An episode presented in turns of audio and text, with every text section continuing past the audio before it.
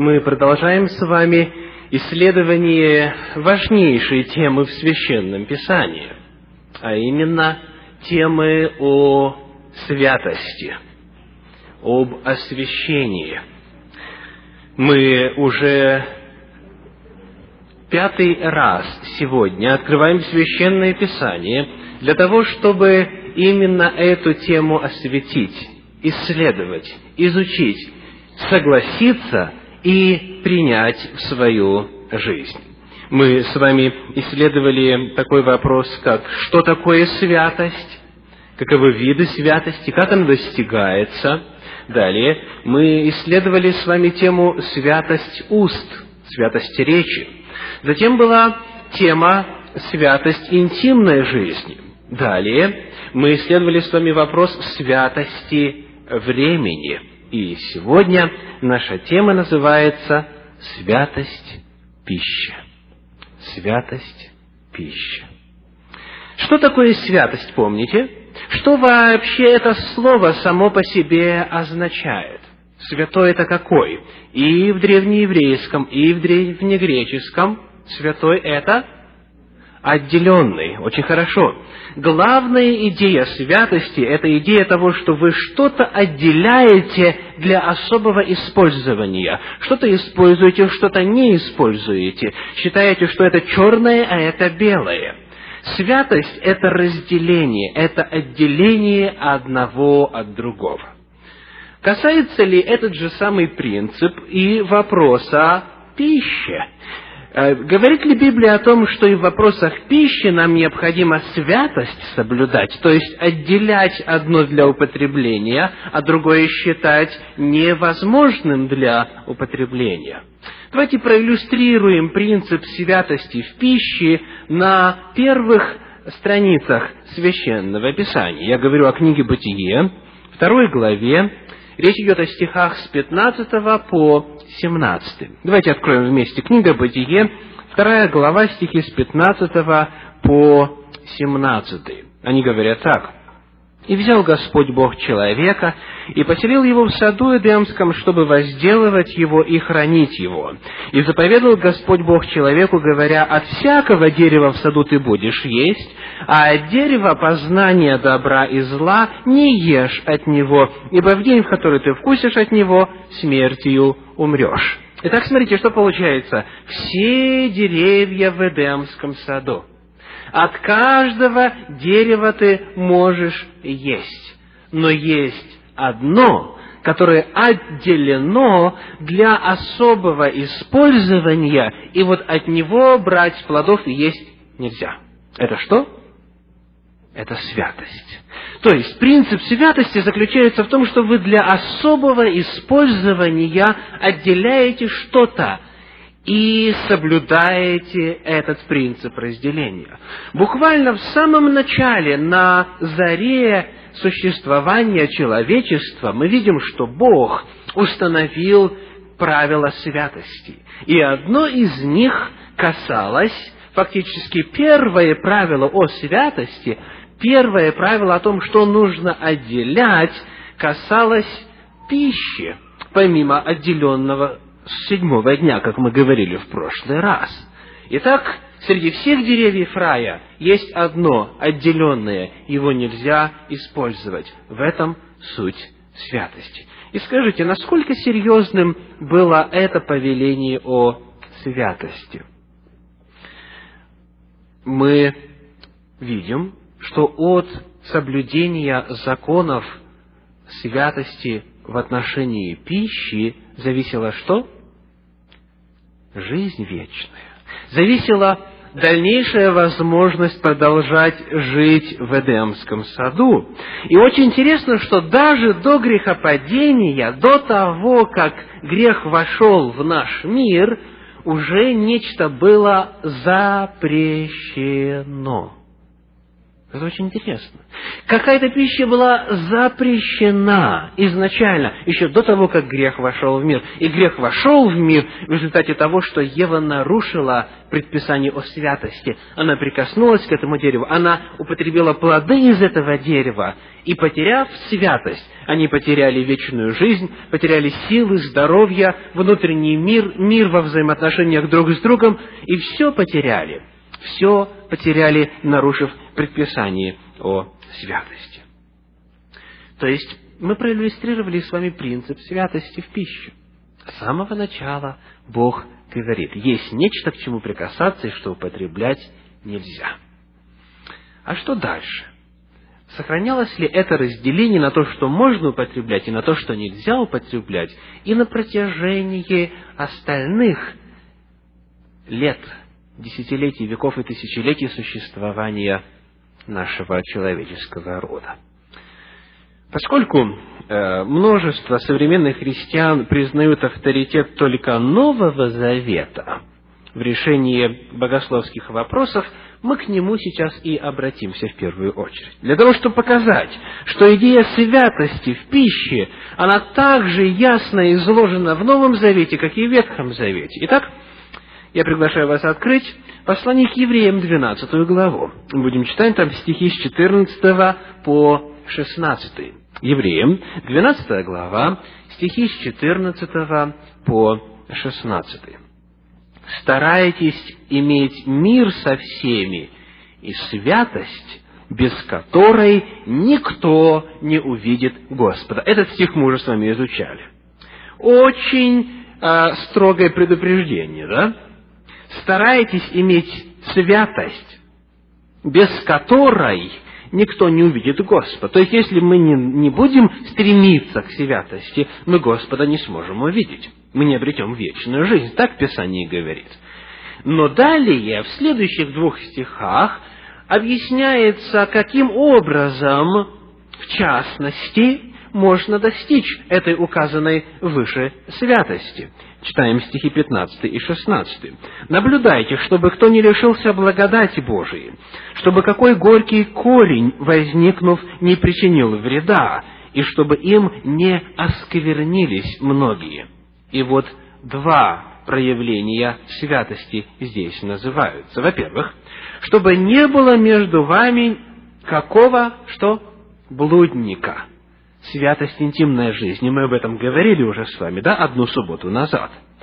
Или второе, нечестивца, который бы, как Исав, за одну снедь отказался от своего первородства. Что это означает? Который за пищу отказался, или из-за пищи отказался от своего первородства.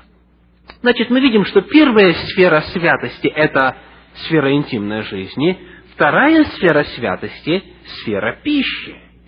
Дается пример того, как Исав, будучи невоздержан в пище, или поставив пищу на первое место, потерял святость. И говорится, чтобы между нами такого не было, как Исав, который за одну снеть отказался от своего первородства.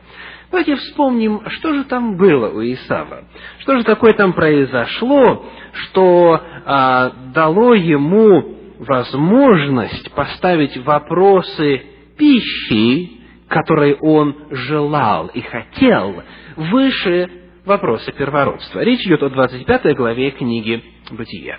Итак, книга «Бытие», 25 глава, мы читаем там стихи с 29 по 34. Бытие, 25 глава, стихи с 29 по 34. И сварил Иаков кушанье, а Исав пришел с поля усталый. И сказал Исав Иакову, дай мне поесть красного, красного этого, ибо я устал. От всего дано ему прозвание Едом. Красный означает. Но Иаков сказал, продай мне теперь же свое первородство. Исав сказал, вот я умираю, что мне в этом первородстве? Иаков сказал, поклянись мне теперь же. Он поклялся ему и продал первородство свое Иакову. И дал Иаков Исаву хлеба и кушанье из чечевиц. И он ел, и пил, и встал, и пошел, и пренебрег Исав первородство. Для того, чтобы понять весь трагизм этой ситуации, нам необходимо помнить, что означало первородство в то время.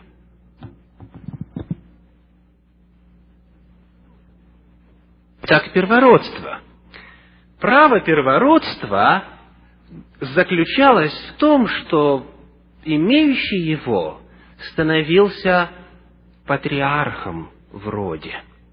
Он становился священнослужителем. Он становился проводником Божьих благословений. Он становился пророком. Если вы вспомните некоторых патриархов, вот, например, патриарх Иаков, да? он всем своим сыновьям высказал что? Пророчество. Пророчество на все время существования этих колен. Право первородства заключало в себя обильные Божьи благословения в духовной сфере.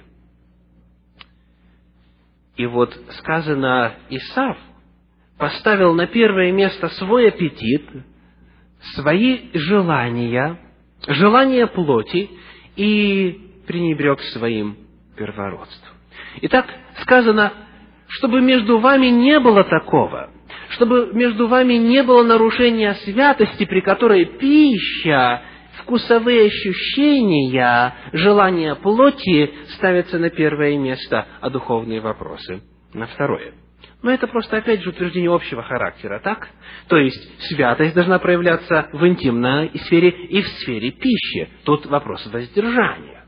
А говорит ли Библия конкретно, связывает ли она вопрос святости пищи с вопросом отделения одной пищи от другой? Ответ – да. Давайте посмотрим с вами на э, первое послание Петра, первую главу. Первое Петра, первая глава, стихи с 14 по 16. С 14 по 16. «Как послушные дети, не сообразуйтесь с прежними похотями, бывшими в неведении вашем, но по примеру призвавшего вас святого, сами будьте святы во всех поступках, ибо написано «Будьте святы, потому что я свят». Итак, хочу обратить ваше внимание на то, что Петр здесь, призывая к святости, ссылается на что? На то, что написано. Я еще раз прочитаю. Будьте святы во всех поступках. Почему? Потому что написано. Написано где? В Ветхом Завете, да, а конкретнее он цитирует, он цитирует книгу Левит, 11 главу, стихи с 44 по 47. Давайте прочитаем вместе. Левит, 11 глава, стихи с 44 по 47. Говорят следующее. «Ибо я, Господь, Бог ваш, освящайтесь и будьте святы, ибо я свят. И не оскверняйте душ ваших каким-либо животным, ползающим по земле, Ибо я, Господь, выведший вас из земли египетской, чтобы быть вашим Богом. Итак, будьте святы, потому что я свят. Вот закон о скоте, о птицах, о всех животных, живущих в водах, и о всех животных, присмыкающихся по земле, чтобы отличать, да, значение глагола «светить», чтобы отличать, делать различие – нечистое от чистого, и животных, которых, которые можно есть, от животных, которых есть не должно. Итак, Петр, призывая нас к святости, цитирует стих из книги Левит, который говорит о святости в чем? В пище. Он говорит о разделении чистого мяса и нечистого мяса. Будьте святы, святы в том виде и в той сфере, которая обозначена здесь в стихах 44 по 47 и в 11 главе в целом книги Левит. Но у нас есть возможность с вами проверить, имел ли Петр в виду именно эту святость. Или просто, может быть, ему фраза понравилась «будьте святы», а он не имел в виду то, что на самом деле подразумевалось здесь в 11 главе книги Левит, когда животные разделяются на чистых и нечистых. Как мы можем это проверить? Посмотреть на самого Петра. Книга Деяний апостолов, 10 глава, 14 стих. Деяния апостолов, 10 глава, 14 стих, показывает, как Петр примерно спустя 10 лет после того, как Иисус Христос умер, воскрес и вознесся, как он реагировал на вопросы разделения пищи на святую и не святую, на чистую и нечистую. Итак, Деяния апостолов, 10 глава, 14 стих, но Петр сказал, «Нет, Господи, я никогда не ел ничего скверного или нечистого». Он говорит это в ответ на видение, где к нему как бы с неба спускается большое полотно, и там всякие животные, присмыкающиеся птицы, все твари земные. И сказано, встань, закали и ешь. И Петр говорит, нет, Господи, я никогда не ел ничего скверного и нечистого. Руководитель, один из руководителей, один из столпов христианской церкви, примерно в 41 году нашей эры, 10 лет спустя после смерти и вознесения Иисуса Христа, говорит о том, что он продолжает соблюдать законы о чистом и нечистом. И дальше он а, понял, что Господь здесь говорил ему о том, чтобы он никого из людей не почитал скверным или нечистым, как говорит 28 стих этой же 10 главы.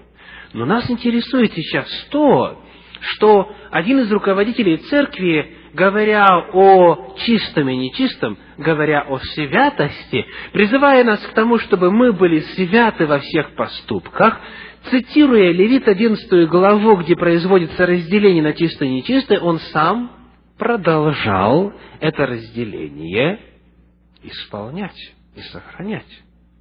Итак, это тот же самый Петр, который переспросил у Иисуса Христа – что тот имеет в виду, когда Иисус Христос сказал слова, записанные в Евангелии от Матфея в 15 главе. Евангелие от Матфея, 15 глава, мы будем читать с вами стихи с 10 по 20. Матфея, 15 глава, стихи с 10 по 20. И, призвав народ, сказал им, слушайте и разумейте. Не то, что входит в уста, оскверняет человека, но то, что выходит из уст, оскверняет человека. Тогда ученики его, приступившие, сказали ему, знаешь ли, что фарисеи, услышавши слово сие, соблазнились. И вот они расспросили, и потом 15 стих этой же главы, 15 Евангелия от Матфея. Петр же, отвечая, сказал ему, «Изъясни нам притчу сию». Хочу обратить внимание на то, что Петр спрашивает, «Господи, э, растолкуй, скажи». И Христос ему рассказывает, еще раз поясняет, и в 20 стихе делает следующий вывод. И давайте я с 18 прочту э, до 20. «И, а исходящий из уст из сердца исходит, сие оскверняет человека. Ибо из сердца исходят злые помыслы, убийства, прелюбодеяния, любодеяния, кража, лжесвидетельства, хуления. Это оскверняет человека. А есть неумытыми руками не оскверняет человека. Какой вывод Христос делает? Говорит ли Он о том, что только то, что из сердца, из уст исходит, это оскверняет, а есть нечистую пищу не оскверняет человека? Так сказано? Нет, сам Христос делает вывод, есть неумытыми руками. Это означает, если вы читаете контекст, не соблюдать предания старцев – это ничего страшного, это вас не осквернит. Потому что, э, согласно преданиям старцев, ситуация была такой. В древности, когда кто-то работал, они закатывали рукава, да, в общем-то, и когда мы в саду ковыряемся, то же самое в России, да, здесь не знаю, у кого есть такая возможность. И вот э, ли они или что-то делали, когда, значит, э, руки до локтя были открыты, то было поверье в то время, что злые духи, они садятся на открытую часть тела. И поэтому, если вы берете пищу такими руками, то что происходит? Вы съедаете и проглатываете злых духов Так они думали, так они считали. И поэтому, хотя в Библии ничего подобного нету, была установлена старцами, это было предание старцев, как и говорит Писание, что перед принятием пищи необходимо соблюдать обряд омовения рук. Не о гигиене идет речь, а о том, чтобы смыть вот находящегося здесь беса. Христос говорит, ничего подобного это предание человеческое, в заповеди Божьей такого нету, и поэтому есть руки вот такими неумытыми руками вас не осквернит. Причем я хочу добавить, что если вы читаете первый стих 15 главы и второй, то вопрос там не стоял об употреблении мяса в пищу, а об употреблении чего? Давайте прочитаем, 15 глава стихи 1 и 2. Тогда приходят к Иисусу иерусалимские книжники и фарисеи и говорят, «Зачем ученики твои приступают в предание старцев? Ибо не умывают рук своих, когда едят что? Что у вас написано? Хлеба. О чем вопрос идет? Не умывают рук своих, когда едят хлеб. Не когда едят мясо. О мясе вообще разговор здесь не идет. Речь идет о принятии хлеба и о соблюдении этих предписаний. Так вот, смотрите, что получается. Петр лично переспросил у Иисуса Христа, что ты, дорогой учитель, имеешь в виду? Разъясни нам это. И Христос разъяснил и сказал, есть неумытыми руками, это не оскверняет человека. И Петр как понял Христа? Он продолжал соблюдать разделение мяса на чистое и нечистое. И таким образом, когда мы читаем в первом послании Петра, в первой главе, в стихах 14 по 16, что нам необходимо освящаться и быть святыми во всех поступках, и он говорит так, как написано в Ветхом Завете. И он цитирует книгу Левит, 11 главу, мы знаем, что он имеет в виду то, что написал. «Будьте святы, чтобы разделять пищу на чистую и нечистую. Очень интересно также, что в Новом Завете есть прямое упоминание об освященной пище. Помните, где написано это? 1 Тимофею, 4 глава, стихи 4 и 5. 1 Тимофею, 4 глава, стихи 4 и 5. «Ибо всякое творение Божье хорошо, и ничто не предосудительно, если принимается с благодарением, потому что освящается Словом Божьим и молитвою». Итак, святая пища это какая? Которая, во-первых, освящена чем? Словом Божьим. А святость – это отделенность. В книге Левит в 11 главе, книге Второзакония в 14 главе разделено, освящена одна пища и названа мерзостью другая пища. Итак, первое условие – пища должна быть освящена Словом Божьим. Второе условие какое? Должна быть освящена молитвой. У всех ли вас есть привычка и традиция, и правила молиться перед принятием пищи. Библия говорит о необходимости этого. Пища освящается молитвою. Итак, святость пищи, она выражается, во-первых, в воздержании от нечистой пищи, в употреблении святой пищи и в том, чтобы просить в молитве благословения на принятие пищи, уже освященной Словом Божьим, уже освященной в Писании. Итак, выяснив важность этих вопросов и выяснив взаимосвязь между святостью и пищей, употреблением пищи, мы перейдем теперь к напоминанию о том, а в чем же это разделение происходит и в чем же это разделение заключается. Большинство из вас с этим очень хорошо знакомы уже, почему я только напомню.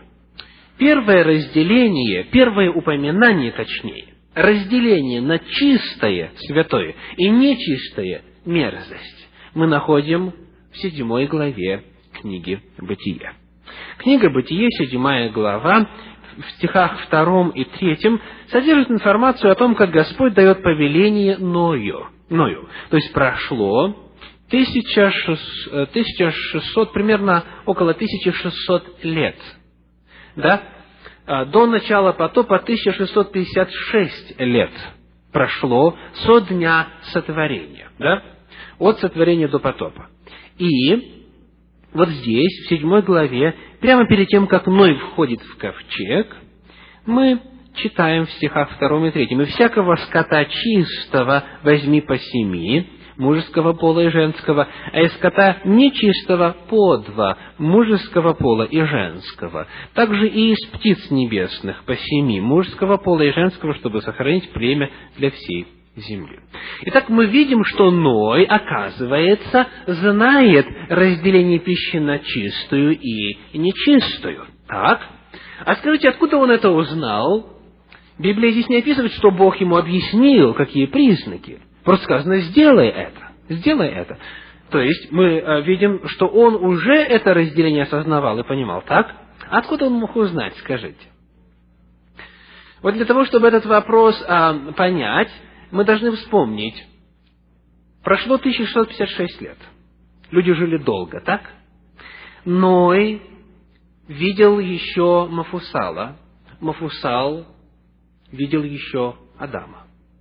Представляете? Значит, Адам жил, проповедовал. Мафусал в это время тоже жил. Мафусал жил, проповедовал. И Ной в это время тоже жил. Теперь смотрите. Если не записано как Господь это давал, эти повеления на э, разделение на чистое и нечистое. Но мы знаем, но мы видим, что Ной понимал, значит, он откуда-то должен был узнать. Скажите, каких животных разрешалось приносить в жертву? Чистых, только чистых. Так? А Авель, когда принес в жертву, он знал, как отличить чистое от нечистого? Конечно. То есть, когда это разделение появилось на чистое и нечистое? С самого начала.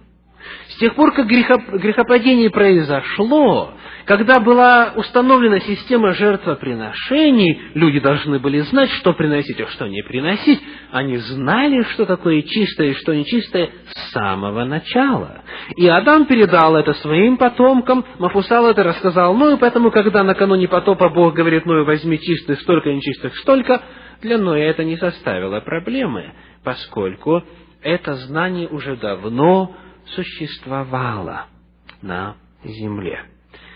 Далее, в книге Второзакония в 14 главе и в книге Левит в 11 главе дается подробное описание, уже расшифровка дана, как же отличить. И причина, по которой там все детально так расписано, только в 15 веке до нашей эры, заключается в том, что израильский народ до этого пару столетий пробыл в рабстве египетском. Да? Когда многое из знаний божественных было утрачено. Это первая причина. Вторая причина. Людей стало много. Люди стали жить и меньше. Если за 1656 лет у нас есть две связи Адам, Мафусал, Ной, то в следующие полторы тысячи лет там уже много-много-много связей. А это принцип глухого телефона, так? То есть один человек передает, другой человек передает, третий человек передает, и в конечном итоге информация искажается. Поэтому Богу нужно было уже, во-первых, напомнить израильтянам, во-вторых, записать это так, чтобы никто не мог сказать, а мне дедушка по-другому рассказал. Поэтому Бог записал, повелел Моисею точно определить, что такое чистое и что нечистое. Иными словами, это не установление, а напоминание. Итак, как же отличить чистых наземных животных? Они должны быть жвачными, парнокопытными. Смотрим, есть ли копыта, значит, уже подает надежду животное. Раздвоенный еще лучше. Если жует жвачку, тогда можно употреблять. В отношении водных животных, что сказано? Должна быть чешуя и плавники. А разрешенные птицы, крылатые, перечислены, прямо сказано, каких нельзя есть, да, и перечисляется там целый-целый список, нужно обратиться к 11 главе Левит, к 14 главе книги Второзакония, и выяснить, какие запрещены, какие названы мерзостью. И из а, насекомых разрешена саранча. Остальные не разрешены. Остальные называются мерзостью. Итак, э, правила очень простые. Жвачные парнокопытные, с чешуей с плавниками, запрещенные птицы перечислены, и саранча из насекомых. Далее. Библия, говоря о святости в пище, говорит также и об употреблении крови. В книге Левит, в 19 главе, в 26 стихе, мы читаем следующие слова. Левит, 19 глава, стих 26, 19-26, сказано, «Не ешьте с кровью, не ворожите и не гадайте». Вот это сочетание, да, «не ешьте с кровью» поставлено рядом с запрещениями «не ворожите и не гадайте». Вот это соседство, да? То есть, по значимости мы уж, современники, никак бы рядом не поставили есть с кровью и ворожить, и гадать, но Бог их поставил рядом. Дело в том, что и то, и другое названо мерзостью в очах Господних. И то, и другое мерзость. Далее мы читаем с вами о том, что это означает не есть с кровью. В книге Второзакония, в 12 главе, в стихе 15 и 16 описывается, что имеется в виду, когда говорится «не есть с кровью». Второзаконие, 12 э, глава, стихи 15 и 16. Прежде чем мы прочитаем, я хочу подчеркнуть, не сказано «не пейте крови», не сказано «не ешьте крови», как многие сегодня понимают. Не ешьте с кровью. Разница существенная. Поскольку многие ограничивают это запрещение только а, значит, запретом на употребление кровяной колбасы и значит, на э, употребление крови непосредственно свежей, что многие тоже делают. Значит, зарезали свинюшку и сразу налили стакан и выпили. Гемоглобин сразу подскакивает, да? Значит, не ешьте с кровью. Что это означает? Второзаконие, глава 12 стихи 15 и 16. «Только крови не ешьте, на землю выливайте ее, как воду». А теперь 15. «Впрочем, когда только пожелает душа твоя, можешь заколоть и есть, по благословению Господа Бога твоего, мясо, которое Он дал тебе во всех жилищах твоих, чистый и Нечистые и чистые могут есть сие, как серну и как оленя, только крови не ешьте, на землю выливайте ее, как воду. Что означает выливать кровь на землю? Давайте прочитаем еще детальнее в книге Левит в 17 главе. Книга Левит, 17 глава, стихи 13 и 14. Левит 17 глава стихи 13 и 14. «Если кто из сынов Израилевых и из пришельцев, живущих между вами, на ловле поймает зверя или птицу, которую можно есть, то он должен дать вытечь крови ее и покрыть ее землей». Речь идет о чем? О том, что способ убиения животного, которого намереваются съесть, само по себе звучит как-то э, неприятно, да? Ну ладно, это опустим. Должен происходить особым образом. То есть, это означает, нужно надрез сделать, такой, да, чтобы артерии, э, то есть надрезать артерии и подвесить животное так, чтобы кровь стекла на землю и потом была покрыта. Вот что означает мясо с кровью. Современный способ а, убиения животных, если брать масштабы, а, так сказать, пищеторга и прочее, прочее, заключается в том, что используется электричество. То есть, а, за ногу хватают животное, туда подводится электричество, и животное умирает, само собой, никакая кровь не выливается, пошли по конвейеру, и оно уже разделывается. Когда вы покупаете фарш, например, обычный в магазине, вот попытайтесь выжать его хорошенько, вы посмотрите, каково процентное соотношение мяса к крови. Ужас. Ужас. Это обычный способ убиения животных. Итак, воздержание от крови. Что интересно, что Новый Завет прямо подтверждает эту заповедь. Книга Деяния апостолов, 15 глава, стих 20. Деяния апостолов, 15 глава, стих 20 говорит так. «А написать им, э, ну, и 19 почитаем. «Посему я полагаю не затруднять обращающихся к Богу из язычников, да, а написать им, чтобы они воздерживались от оскверненного идолами, от блуда, удавленины и крови, и чтобы не делали другим того, чего не хотят себе. Хочу снова подчеркнуть, что идолы и кровь вместе, как и в Ветхом Завете, они наряду. Бог на это смотрит одинаково. Итак, сегодня мы с вами рассмотрели вопрос святости пищи. Библия эти вопросы связывает. И достаточно детально и подробно говорит, как святость, то есть разделение и отделение, должны в пище проявляться. Освящается Словом Божьим и молитвою. Перед принятием пищи не забудьте попросить благословения на нее.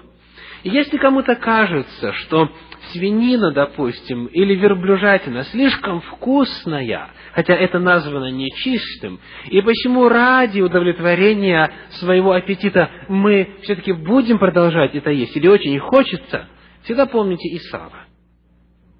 И помните, что Библия говорит, чтобы не было между вами такого нечестивца, который бы пищу поставил на первое место, а заповеди Божьи и святость на второе место. Это первое. Второе – книге Псалтирь, 83 главе, 12 стихе, это последний стих на сегодня, Псалтирь 83, 12 говорится, «Ходящих в непорочности Он не лишает блага». Бог не лишает блага, не лишает ничего доброго, ходящих в непорочности, ходящих в святости, соблюдающих Его заповеди. То есть, когда Бог говорит, не ешьте свинину, когда Он говорит, не ешьте тушканчиков и верблюда и так далее, он не лишает нас тем самым блага. Он не лишает нас ничего доброго. Он не лишает нас ничего полезного. Напротив, освобождает нас, как говорят современные медицинские исследования, от многого недоброго, заразного, вредного для человека и так далее. Итак, Псалом 83, 12. «Ходящих в непорочности Он не лишает благ» и вас не лишит, если вы примете решение соблюдать святость и в этом вопросе. Да благословит вас Господь. Давайте поднимемся для молитвы. Дорогой Господь, я благодарю сердечно за сегодняшнюю возможность открыть Слово Твое и посмотреть, какова воля Твоя в отношении святости вопросов питания. Господи, мы осознаем, что традиции, в которых э, наше, э, наше поколение выросло, включало в себя пренебрежение в вопросах питания, пренебрежение законами святости и разделение пищи на чистое и нечистое, что в свою очередь во многих из нас сформировало нездоровые привычки и нездоровые вкусовые пристрастия – мы просим, Господи, помоги, осознав волю Твою в этом вопросе, принять для себя решение, освободить себя от мерзости, освободить себя от нечистоты, быть святыми и в этом вопросе, употреблять то, что освящается Словом Твоим и молитвою. И мы благодарны, Господи, за то, что Ты не только оставил обетование, что Ты блага нас не лишишь, но зато благодарны, Господи, что опыт церкви, которая соблюдает эти заповеди, показывает, что люди живут дольше, они реже болеют и э, наслаждаются жизнью в гораздо большей степени, чем те, кто не придерживается этих законов. Мы просим, Господи, помоги нам соблюдать эти правила и войти в город воротами, ибо туда, как Ты говоришь, не войдет ничто нечистое и никто преданный мерзости и лжи. Мы просим, Господи, дай нам силы, дай нам мудрости и освети нас во всей полноте во имя Иисуса Христа. Аминь.